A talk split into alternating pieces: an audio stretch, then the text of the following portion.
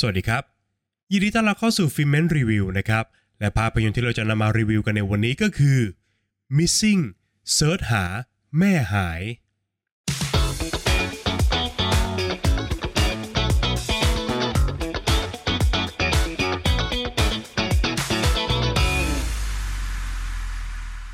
หลังจากที่เกรซได้เริ่มต้นความสัมพันธ์ครั้งใหม่กับเควิน ทุกอย่างก็ดูจะเป็นไปได้สวยนะครับ จนกระทั่งพวกเขาเนี่ยเดินทางไปเที่ยวต่างประเทศที่โคลอมเบีย และก็หายตัวไปอย่างไร้ร่องรอยครับ จูนลูกสาวของเกรซจึงต้องทำทุกอย่างเพื่อตามหาแม่ของเธอ รวมถึงหาคำตอบให้ได้ครับว่า ใครกันแน่ที่อยู่เบื้องหลังการหายตัวไปของเกรซ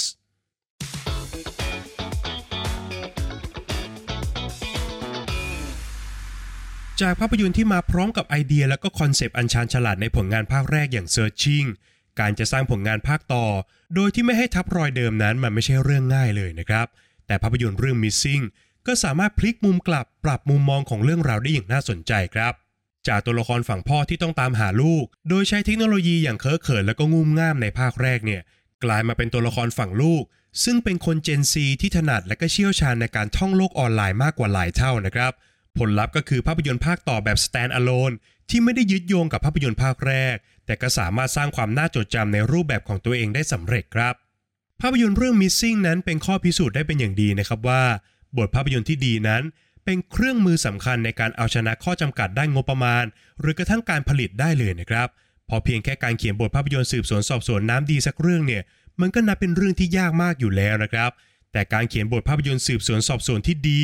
แล้วก็เล่าเรื่องด้วยเทคนิค screenlife หรือการถ่ายทอดเรื่องราวทั้งหมดผ่านหน้าจอโทรศัพท์มือถือ คอมพิวเตอร์ และอุปกรณ์อิเล็กทรอนิกส์ต่างๆ นั้น มันเป็นสิ่งที่ยากกว่ากันหลายเท่าตัวครับ แน่นอนครับว่าในแง่ของวิธีการเล่าเรื่องนั้น Missing มันยังคงเดินตามรอยเดียวกับภาพยนตร์ภาคแรกครับ แต่สิ่งที่ภาพยนตร์ยกระดับมากขึ้นก็คือ การใช้เทคโนโลยีที่มันหลากหลาย และก็เป็นปัจจุบันมากขึ้นของตัวละครครับ เช่น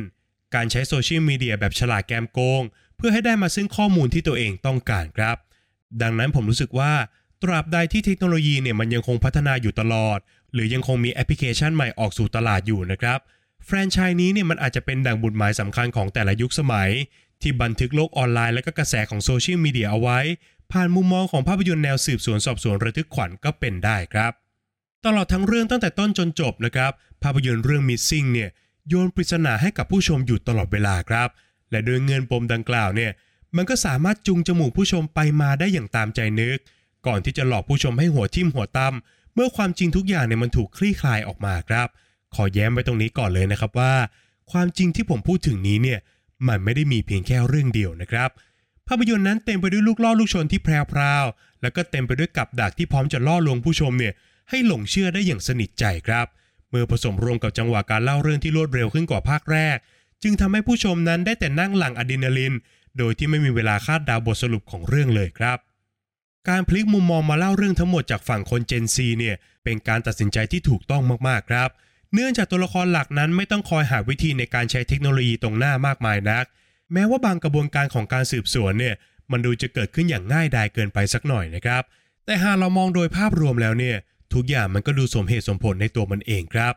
นอกจากนี้มันยังสามารถตรึงผู้ชมให้ตามติดตัวละครได้มากขึ้น พอยิ่งตัวละครใจร้อน แล้วก็กระทำการบุ่มบ่ามตามแบบฉบับวัยรุ่นที่ขาดการยังคิดมากเท่าไหร่เนี่ย มันกลับยิ่งส่งผลดีต่อความระทึกขวัญ และการหาคำตอบทั้งหมดในเรื่องมากขึ้นครับ ยิ่งตัวละครขุดลึกเท่าไหร่ มันกลับยิ่งพบกับความลับที่ไม่ควรถูกเปิดเผยมากขึ้นเท่านั้น จนกระทั่งถึงจุดหนึ่งที่ตัวละครเนี่ยได้ค้นพบครับว่า จริง ๆ แล้ว เธอกับแม่นะมีช่องว่างที่มันห่างเหินกันราวกับว่าพวกเขาทั้งคู่เนี่ยเป็นคนที่ไม่รู้จักกันเลยด้วยซ้ำไปครับ การวางโครงสร้างของภาพยนตร์นั้นคือหนึ่งในความชาญฉลาดที่น่าชื่นชมครับ เพราะนอกจากตัวละครหลักอย่างจูน ที่พยายามจะทำทุกอย่างเพื่อตามหาแม่ของเธอแล้วนะครับเหล่าตัวละครสมทบที่โคจรเข้ามาสู่เส้นทางของเธอเนี่ยยังถูกใช้งานอย่างชาญฉลาดอีกด้วยนะครับ ไม่ว่าจะเป็นเควินแฟนหนุ่มคนใหม่ของเกรซซึ่งเป็นผู้ต้องสงสัยคนสำคัญของคดีนี้นะครับเฮเธอร์เพื่อนสนิทของเกรซผู้กุมความลับบางอย่างเอาไว้ รวมไปถึงฮาวี พนักงานรับจ้างชาวโคลอมเบีย ที่ตกกระไดพลอยโจรเข้ามาสู่คดีตามหาคนหายนี้อย่างถอนตัวไม่ได้ ทุกเงื่อนที่ตัวหนังผูกขึ้นล้วนคาบเกี่ยวอยู่กับเรื่องราวของเหล่าตัวละครสมทบทุกคนครับ ซึ่งถูกเชื่อมโยงถึงกันโดยที่ไม่ได้ดูพยายามหรือว่ายัดเยียดจนเกินไป และเมื่อทุกอย่างถูกขมวดรวมกันในตอนจบ มันทำให้ผู้ชมเนี่ยช็อกไปเลยนะครับ เพราะว่าเบาะแสที่สำคัญที่สุดนั้น มันกลับอยู่ใต้จมูกของเรามาโดยตลอด และไม่มีใครที่สังเกตเห็นมันได้เลยครับ ภายใต้ความโกลาหลที่เกิดขึ้นบนหน้าจอของอุปกรณ์ต่างๆ ภาพยนตร์ยังสามารถแฝงดราม่าซึ่งว่าด้วยปัญหาครอบครัวลงไปได้อย่างลงตัวครับ โดยเฉพาะกับความสัมพันธ์ระหว่างแม่เลี้ยงเดี่ยวกับลูกสาวที่ขาดพ่อ ซึ่งต้องแก้ไขสถานการณ์และก็เยียวยาแผลของครอบครัวไปพร้อมกันครับ จึงทำให้โดยภาพรวมแล้ว Missing เป็นภาพยนตร์ที่ยังคงทำงานกับผู้ชมได้อย่างยอดเยี่ยมในทุกภาคส่วน สามารถสร้างความกดดันลุ้นระทึก และหยิบทุกปริศนามาเล่นกับโสตประสาทของผู้ชมได้อย่างน่าชื่นชมมากๆครับ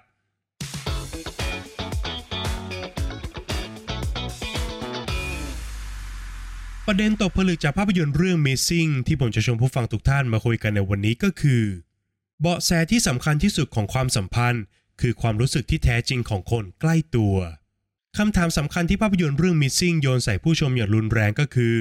คุณรู้จักคนที่ใกล้ชิดกับคุณมากที่สุดแค่ไหนครับ โดยภาพยนตร์เริ่มต้นด้วยการพาผู้ชมนั้น ไปสำรวจความสัมพันธ์อันเปราะบางระหว่างแม่ลูกของจูนและก็เกรซครับ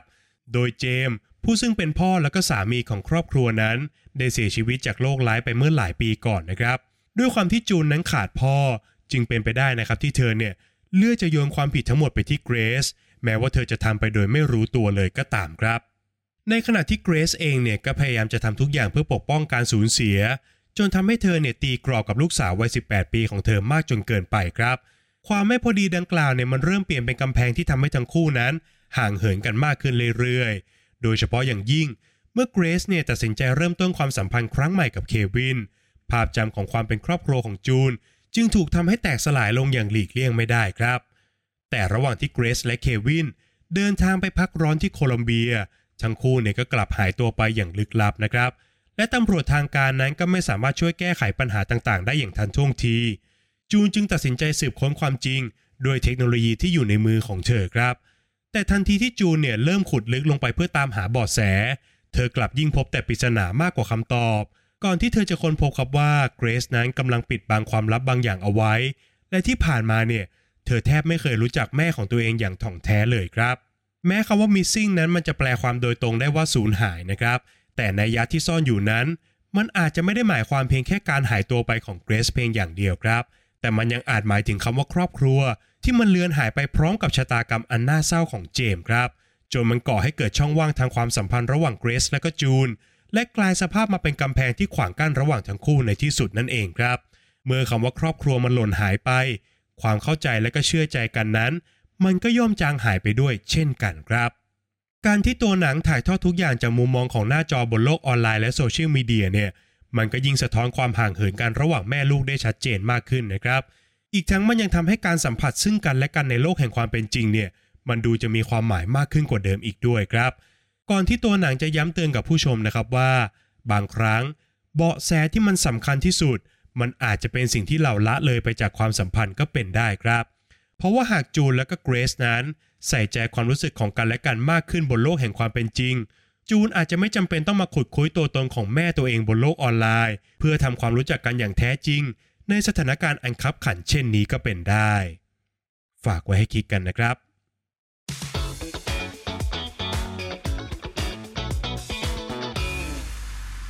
แล้วก็มาถึงช่วงการให้คะแนนของภาพยนตร์กันแล้วนะครับ ในส่วนของบทภาพยนตร์นั้นผมขอให้ไว้ที่ 8 คะแนนครับ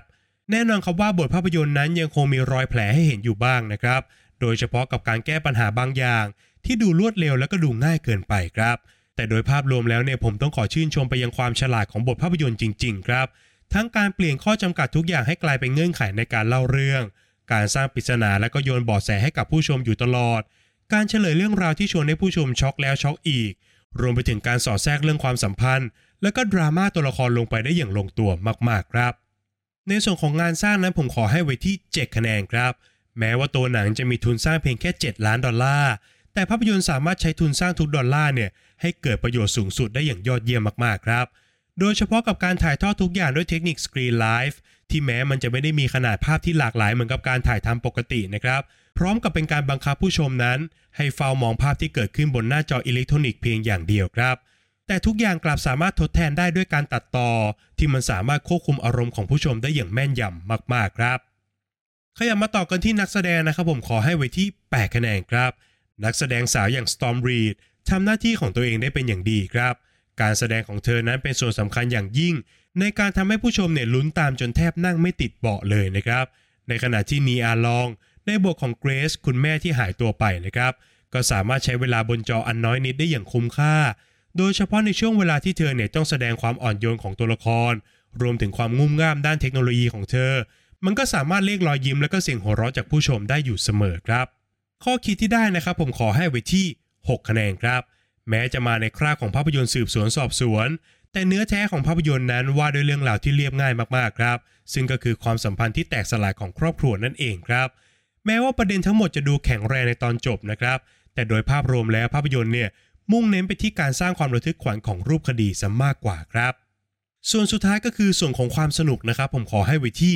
9 คะแนนเลยครับ ผมพูดได้เต็มปากนะครับว่า Missing เนี่ยคือภาพยนตร์ภาคต่อที่ยอดเยี่ยมไม่แพ้ภาคแรก ตลอดทั้งเรื่องนะครับหนังสามารถมอบความรู้ระทึกกดดัน และก็ตื่นเต้นจนอะดรีนาลีนเนี่ยสูบฉีดให้กับผู้ชมได้อย่างยอดเยี่ยมมากๆครับ นอกจากนี้การดำเนินเรื่องที่มันกระชับแล้วก็รวดเร็วเนี่ยยังเป็นการปิดโอกาสที่ผู้ชม จะคาดเดาปริศนาต่างๆ ของเรื่องได้อย่างแนบเนียนอีกด้วยครับ จากคะแนนทั้ง 5 ส่วนนะครับหารเฉลี่ยกันออกมาแล้วทำให้ภาพยนตร์เรื่อง Missing เซิร์ชหาแม่หาย ได้คะแนนเฉลี่ยจากฟิเมนไปอยู่ที่ 7.6 คะแนนครับ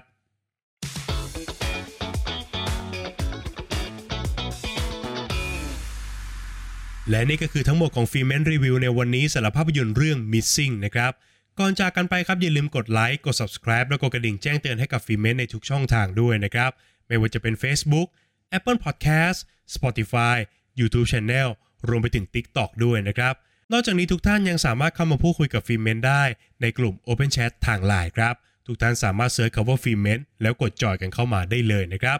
และหากใครต้องการจะสนับสนุนฟิเมนนะครับ ทุกท่านสามารถกดปุ่ม Super Thanks บน YouTube ได้แล้วครับ หากใครชื่นชอบคลิปรีวิวของฟิเมนรวมไปถึงคลิปต่างๆ ภายในช่องด้วยเนี่ยอย่าลืมกดปุ่ม Super Thanks เป็นกำลังใจให้ผมด้วยนะครับ ใน EP หน้าฟิเมนจะหยิบเอาภาพยนตร์เรื่องไหนมารีวิวให้ได้ฟังกันนั้นต้องขอให้ติดตามกันด้วยนะครับสำหรับวันนี้ฟิเมนขอลาไปก่อน สวัสดีครับ